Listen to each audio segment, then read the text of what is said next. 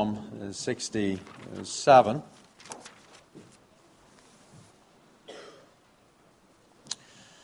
The heading above the psalm says to the choir master with stringed instruments, a psalm, a, a song. The psalmist here reflects somewhat on the words of the blessing uh, that uh, God instructed Aaron and his sons to, to place upon the people of Israel in Numbers which we will be looking at as our text uh, this morning, Numbers chapter 6. So going to read God's word, beginning at verse 1. May God be gracious to us and bless us, and make his face to shine upon us, that your way may be known on earth, your saving power among all nations. Let the peoples praise you, O God. Let all the peoples praise you. Let the nations be glad and sing for joy. For you judge the peoples with equity and guide the nations upon earth. Let the peoples praise you, O God. Let all the peoples praise you. The earth has yielded its, its increase. God, our God, shall bless us. God shall bless us. Let all the ends of the earth fear him. Let us now, respond to the Word of God, sing together the words of the psalmist, Psalm 30. This book, Moses is preparing the people of Israel by giving them instructions about how they are to, to serve the Lord. And as they're about to move on from Sinai to the Promised Land, uh, God then also provides them with uh, instructions about different aspects of their worship of the Lord God.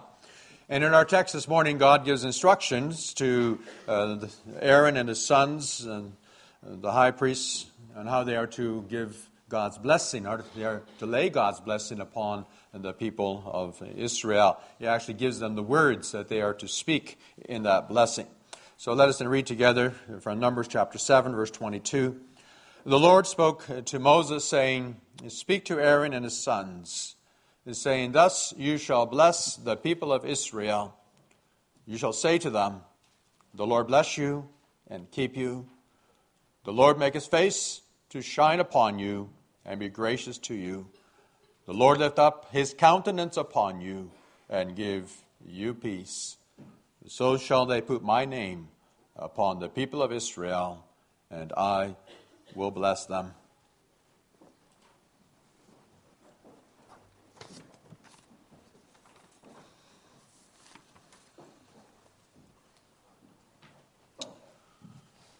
Brothers, sisters of our Lord Jesus Christ. No doubt the words of this text are familiar to you. You hear them likely almost every Sunday when you leave the, the worship service. I would assume your minister probably uses this text in the morning.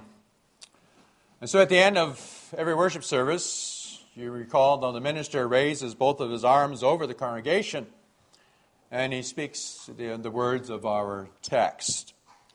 And so we leave this worship service every Sunday again with the Lord's blessing ringing in our ears. Now, this morning, we want to look at what that really means. We hear it every Sunday, but do we understand what is happening when we receive that blessing?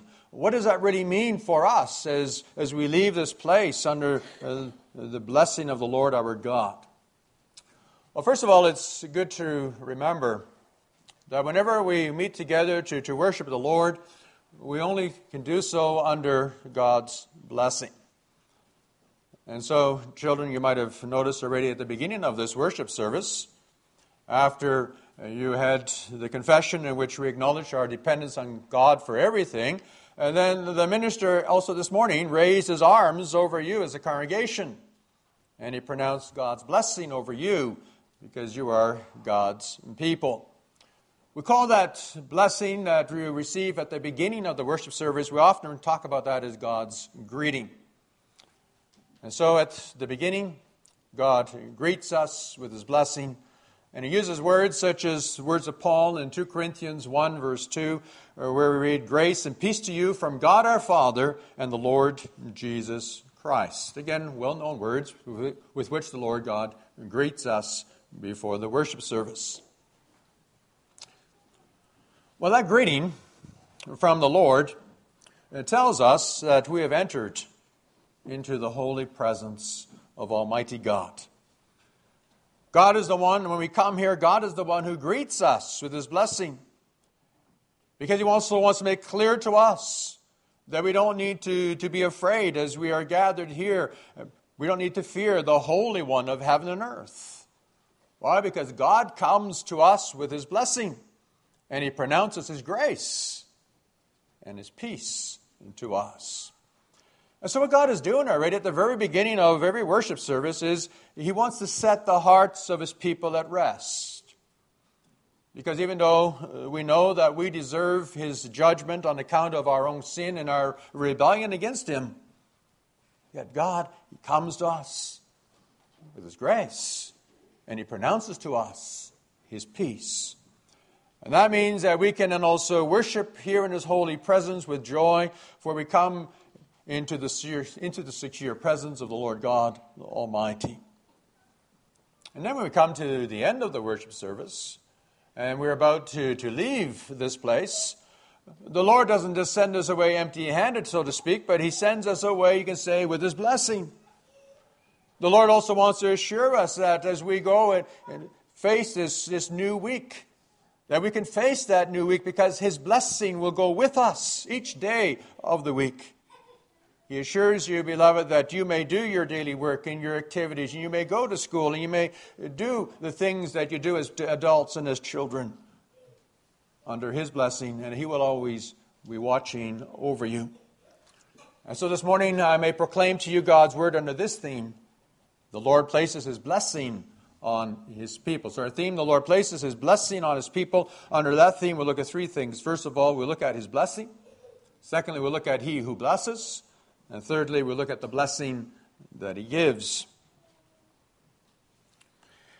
And so we look at Numbers chapter 6. First of all, we need to understand that the people of Israel at this time are, are still camped at Mount Sinai. They're there for about, uh, about a year.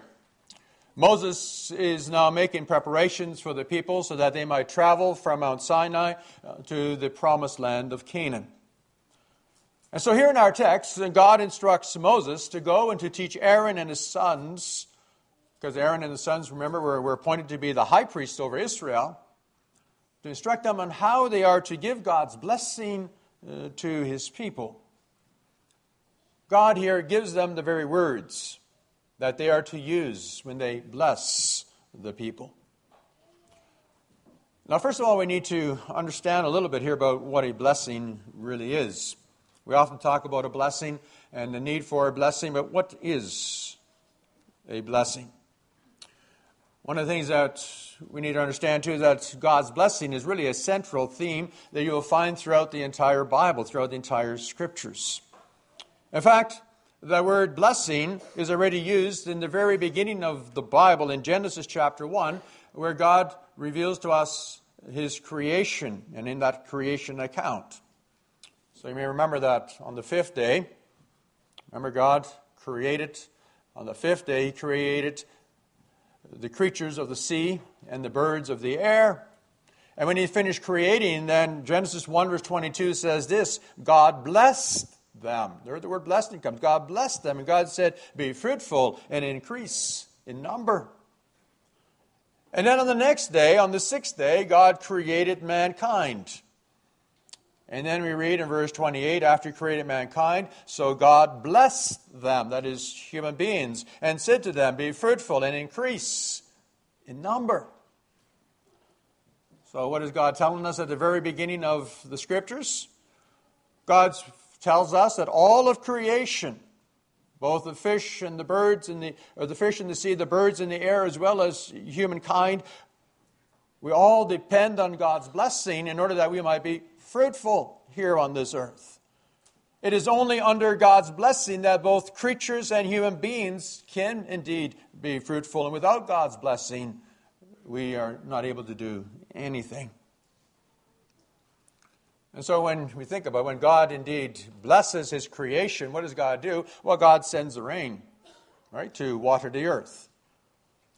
Under God's blessing, God causes the seed that's planted in the ground to sprout up. Under God's blessing, He causes mankind uh, to bear children so that we might indeed multiply. And so, what's the opposite of the blessing? Well, the opposite of the blessing is God's curse. And when you live under God's curse, it means that the Lord God withdraws his blessing from over us. And that's not a very nice, it's not a very good experience when that happens. Remember how the people of Israel, how often did they experience God's curse upon them when God at times withdrew his blessings from the nation? You see, the people of Israel, they experienced God's curse when God, was, would, when God withheld the rains from coming on the, on, on the land, when He caused the cattle to be infertile because of their disobedience. So when Israel became disobedient, God withdrew His blessings and His curse instead came upon them. And everything that lives under God's curse is doomed to destruction. And so, what it tells us is that mankind cannot survive without God's blessing. And that is so very clearly illustrated for us in, in, in the days of Noah. Remember that in the days of Noah, mankind had become so disobedient and rebellious against the Lord God. Corruption and violence had become so great uh, that mankind fell under the curse of God. So that God sent the great flood and it destroyed all of mankind. Why? Because God had withdrawn his blessing from the earth, except for, except for Noah and Noah's family, who were saved because they were living under the blessing of God. And so God saved Noah and his family because of his blessing, and he destroyed the rest of the earth because of his curse. Think also a few generations later to Abraham and Abraham's descendants. Remember that God came to Abraham and, and he promised to give Abraham his blessing. And he said to Abraham, Abraham, I will take care of you and I will bless you. How? By making your children as numerous as the stars in the sky. Remember, that's a reflection of the blessing God already spoke about in Genesis chapter 1 in his creation. God promised in his blessing to Abram, Abram, I'll take care of you. And I will take care of your children and your descendants. Because I know that you're living in a world where there's only death and there's only misery. That I'm promising that I will give you and your children life. And so, when God now comes to us, beloved, with his blessing, it means that you and I, we no longer need to live under the curse of sin. We know that we live under the curse of sin that would only lead to our destruction. But now we're able to, again, we're able to experience the Lord's loving care. And so when the Lord God comes and He gives His blessing, what He's doing is He's assuring you of eternal life. You see how important God's blessing is later on, also in the book of Numbers, in chapter 22. There you have the well known story about the king of Moab who was deadly afraid of the Israelites. And so what did he do? Remember, he called on Balaam and he said, Balaam, come and put a curse on the people of Israel. Why? Because, because of God's blessing, the people of Israel were, an, were extremely powerful in the world. And even though Israel was but a very small nation compared to other nations,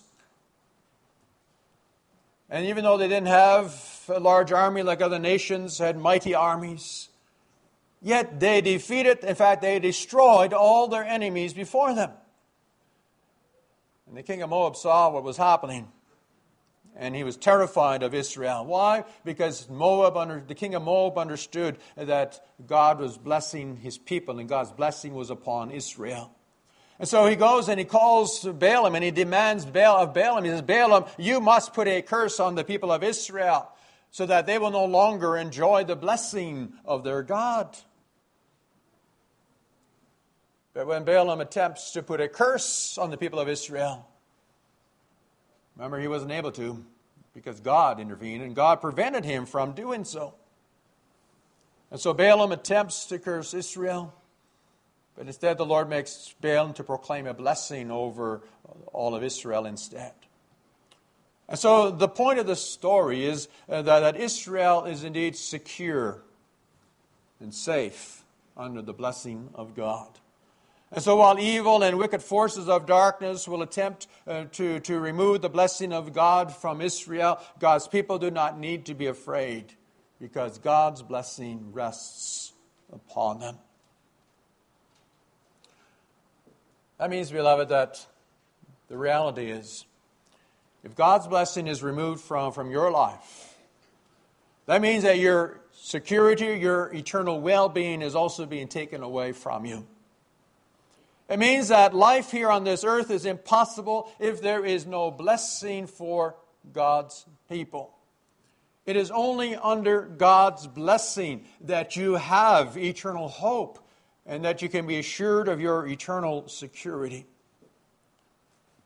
That's why God then says to Aaron and to his sons that they are to bless the people. And this is how you are to bless the Israelites. Notice God gives the priests in Israel the duty to, to place his blessing upon the people. In Deuteronomy chapter 10, verse 8, uh, Moses uh, reminds the people remember that the Lord has set apart the tribe of Levi. In the first place, he says to carry the Ark of the Covenant. The Ark of the Covenant is God's mercy seat, it is representation of God's presence among his people, Israel.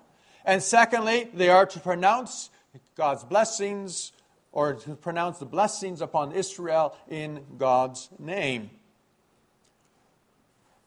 And then in Leviticus 9, verse 22, we're shown how the priests did that. We're told that at the end of the temple service, Aaron went and he met the people outside, and, and he then lifted up his hands towards the people and he blessed them. That explains why today the minister also lifts his hands over the congregation for everyone to see that the Lord indeed has given his blessing to you as his people. And so when you see the hands of the minister, when you see his hands being lifted up, and then that means that everybody should indeed be watching and should be opening their eyes and looking and, because it's a sign. It's a visible sign that the Lord God is placing his blessing on you, his people.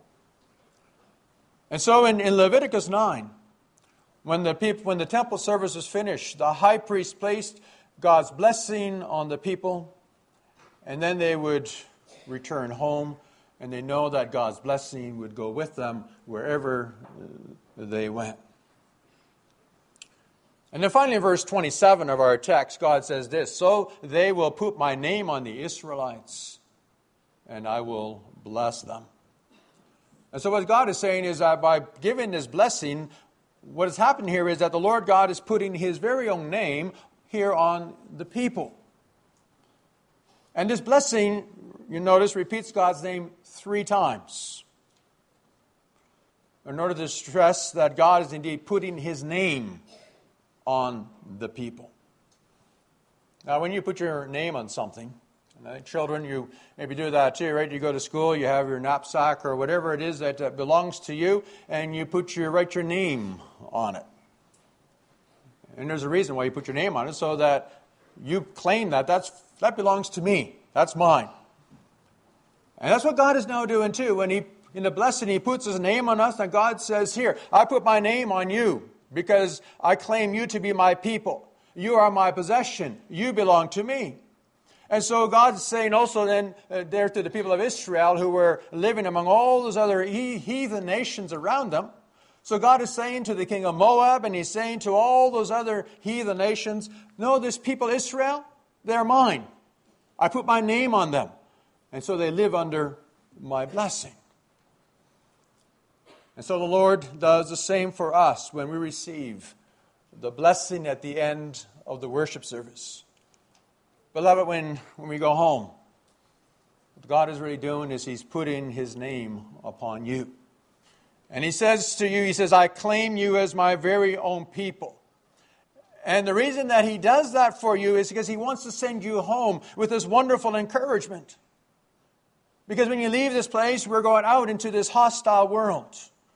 We're confronted with all kinds of difficulties and troubles.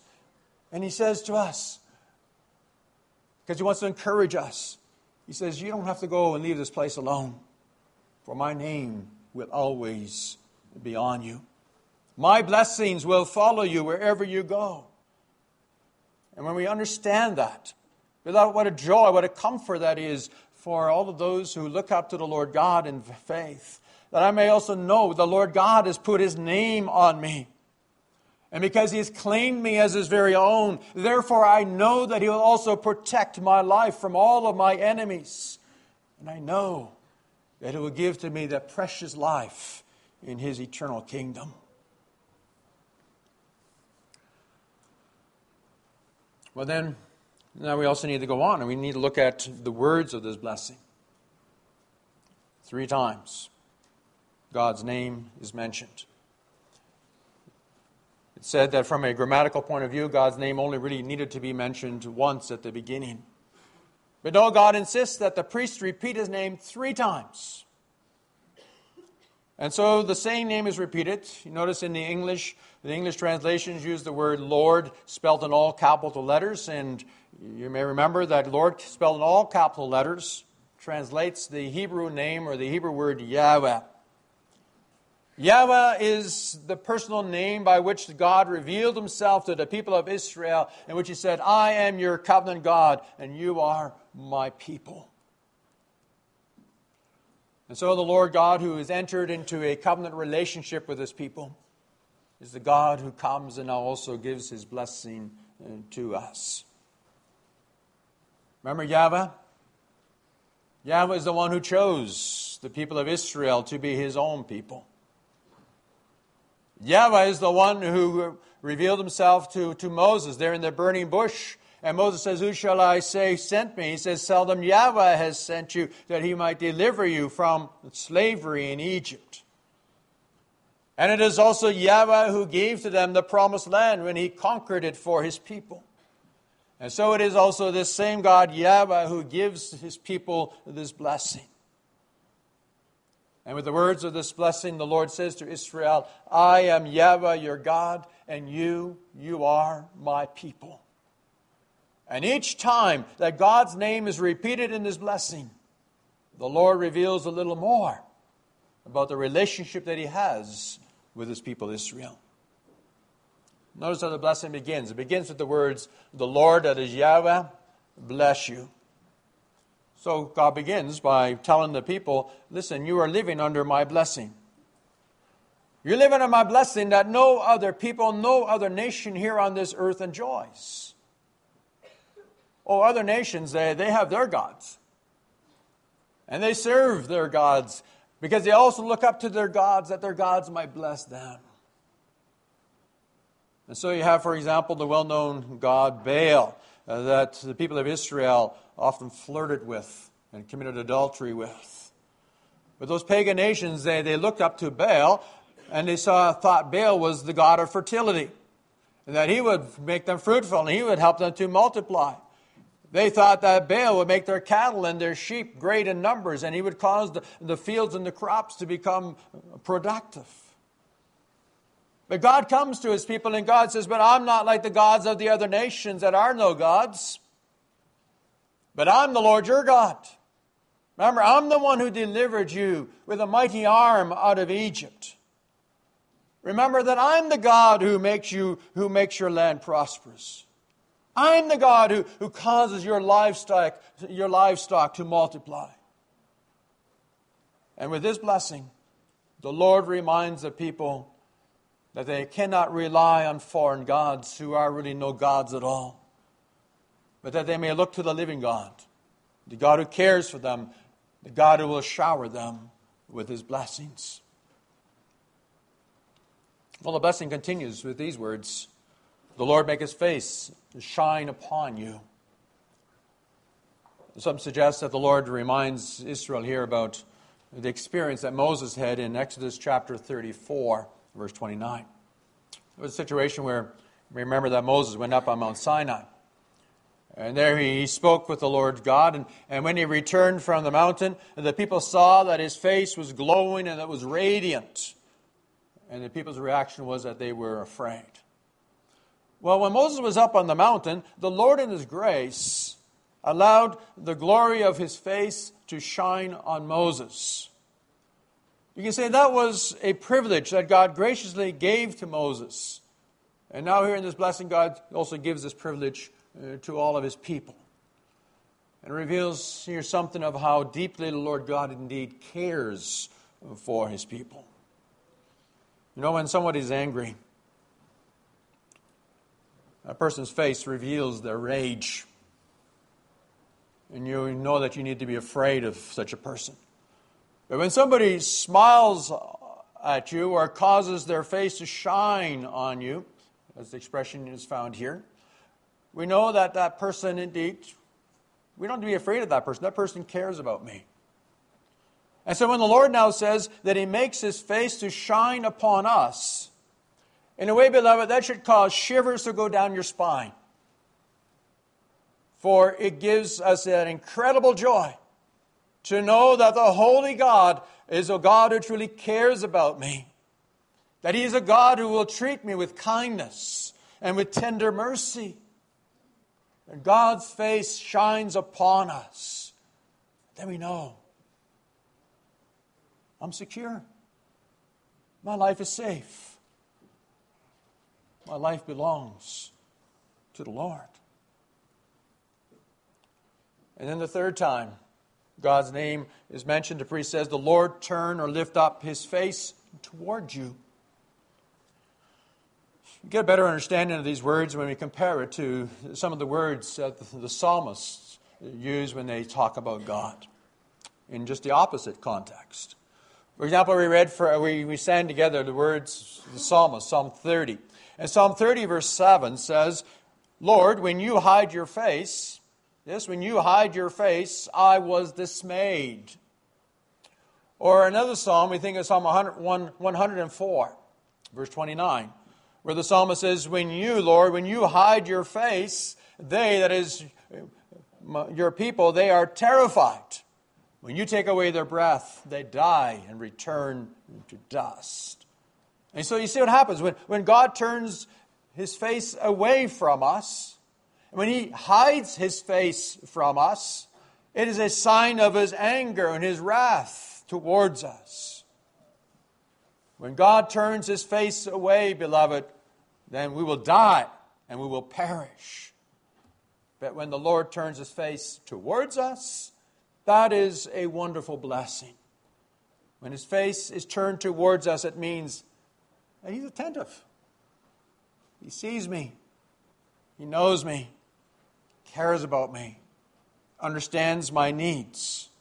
And therefore, he's also a God who wants to shower his blessings upon me. And that, beloved, that is your only hope. And if we do not have this blessing, it means that our life will only be filled with hopelessness and with utter despair. But every week, as you also come together and you worship the Lord, and, and we realize all the more how important, how incredibly important and wonderful it is to be able to worship the Lord every week again. And then when we, after we worship and we leave from this place, what does the Lord do? The Lord puts His name on you. And the Lord blesses you. And He makes His face to shine upon you. And He turns His face towards you. And as God's New Testament people, this blessing takes on even, even greater meaning and depth for us. Now, there are some who have suggested that God's name is mentioned three times so that God is already revealing himself as the triune God here in the Old Testament. Well, I don't think that's certainly not God's purpose. God does not yet t- teach his people that he is the triune. So that's not what God is, is actually doing here. He's not teaching his people that he's triune. On the other hand, when we now look back at this blessing from our New Testament perspective, we can indeed say, and we can even see here, an allusion to the triune God in this blessing. In fact, we find this threefold pattern becomes the pattern on which some of the New Testament blessings are based. And so, for example, the well-known blessing from uh, the end of uh, second, Paul's second letter to the Corinthians, Paul uses these words in that blessing when he says, May the grace of the Lord Jesus Christ and the love of God, referring to the Father, and the fellowship of the Holy Spirit be with you. There, Paul repeats the name of God three times, but then he does so using the names of the three persons the Father, the Son, and the Holy Spirit. And so today you can say that when we then also worship, and the Lord then also sends us from here, the Lord blesses us in the name of the triune God. We leave this place trusting that the Father, the Son, and the Holy Spirit have placed their name upon us, and that we may go and that they will go with us each day. And each day we may live under the blessing of the Father, the Son, and the Holy Spirit. Now, we've been talking about God's blessings here in a more general way. But in the text, the Lord also gives three specific blessings. God says, first of all, that He will keep us. Secondly, He will be gracious to us. And thirdly, that He will give us peace. First of all, God says He will uh, keep us. And those words remind us of the well known words of Psalm 121. The Lord will keep you from all harm, He will watch over your life. The Lord will watch over your coming and going both now and forevermore. So the psalmist reminds us, he says, We have a God in heaven who will never fall asleep. We have a God who's always watching over our lives. And so the Lord also says to us this morning, beloved, when you leave here from this place, I am the Lord your God, and I will keep watch over you. Right? We go out from here into the world, and we go into a world where there are dangers everywhere personal dangers, physical dangers. There's also spiritual dangers that we are faced with every day. And the Lord says, But I will keep watch over you. Promises, beloved, that He will care for you, that He will protect you all the days of your life. The second blessing is that the Lord will also be gracious to us. Gracious means that, that He will treat us kindly. Well, God doesn't need to be kind to us. For God also sees our sins, He sees the wickedness and the corruption of our own hearts. God has every right to, to be angry and to treat us with the utmost contempt. No, but what does He do? God comes to us in His mercy and He reveals and shows to us His loving kindness. And so the wonderful blessing is, beloved, the Lord God is a God who cares for His people. And in his covenant promises, he says, I will be the Lord your God. God's grace is revealed in the most wonderful way for us in the life of his Son, Jesus Christ. For we deserve the curse because of our rebellion, because of our sin. But what does he do? He gives us his blessing in Christ Jesus. And in the third part of the blessing, the Lord speaks to us his peace. The Hebrew word there is shalom. Shalom or peace is again another very important theme that you'll find throughout the scriptures. Now, shalom is not just peace from violence or peace from war, but true peace, beloved, is experienced when everything in our life is being set right again. Right when God promised Israel shalom in the promised land, God wasn't only talking to Israel about the fact that He would give them peace from their enemies. That's only part of it. Yes, it was an important part, but it was only part. He meant, I will also give you peace in the sense I will make you secure in every aspect of your life. When God speaks of shalom to the people of Israel, it means He says, I will make you prosperous. I will make you fruitful in the sense that He spoke about that in Genesis chapter 1. I will make you, I will bless you with many children. I will give you great herds of cattle, flocks of sheep. I will give you olive and fig trees that produce abundantly. That is God's shalom, where He will make everything wonderful and prosperous, that we're able to indeed enjoy God's blessing as God intended that already at the beginning when He began uh, His creating work. Shalom encompasses all of life, so that our whole life rests under God's gracious care. We can only experience a truly blessed life, We love it when you live under the blessing of the Lord your God. And God already made very clear long ago in the Old Testament that this blessing can only be fulfilled with the coming of the Messiah, who is Jesus Christ. Right, Isaiah, the prophet Isaiah says in chapter 9, verse 6, Children, you know those well known words because I'm sure you memorized them around Christmas time, uh, where Isaiah speaks about the Messiah as the Prince of Peace. Remember, the Prince of Peace. Isaiah already is saying there it is through the saving work of the Messiah, who we now know is the Lord Jesus, that we are now able to, that we are now able to see God's blessing fulfilled in our life today. For the Lord Jesus, when He came, He, he came and He gave His life on the cross. He shed His blood. Why? So that He might restore peace to us with the Lord God in heaven. Because we did not have peace. Because we were people who were rebellious and stubborn or enemies of God. Christ restores us again to that living relationship. And so today we understand the peace of Christ in a way that the people of Israel were not yet able to fully understand or comprehend it. Today, the peace God gives us, beloved, is the peace that you have in Jesus Christ. In Jesus Christ, we have indeed a sense of shalom in our life. And therefore, the Lord says to, to each one of us, when we look up to Him in faith, also this morning, and when you leave here from this place, beloved, God says to you, I will be with you. I will put my name upon you.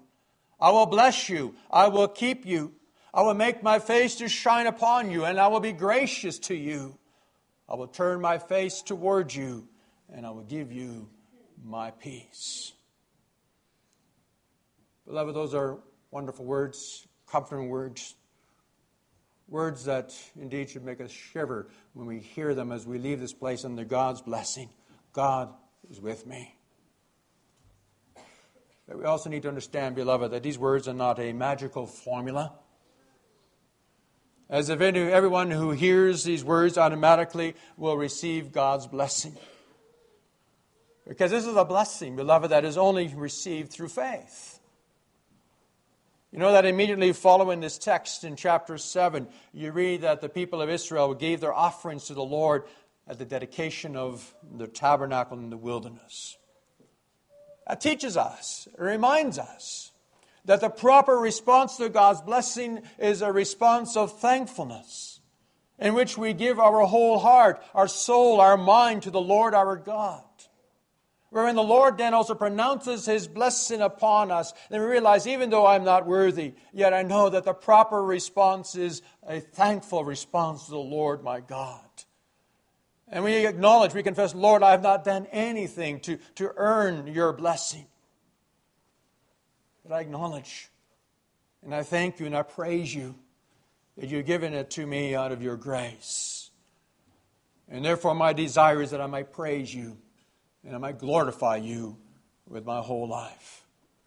Beloved, we praise him with our mouth as we declare the glory of his name, and we serve him with our life, which we want to dedicate ourselves that he might receive all the glory, and that we might then also experience his blessing in a most wonderful way. Amen. Let us sing together the words of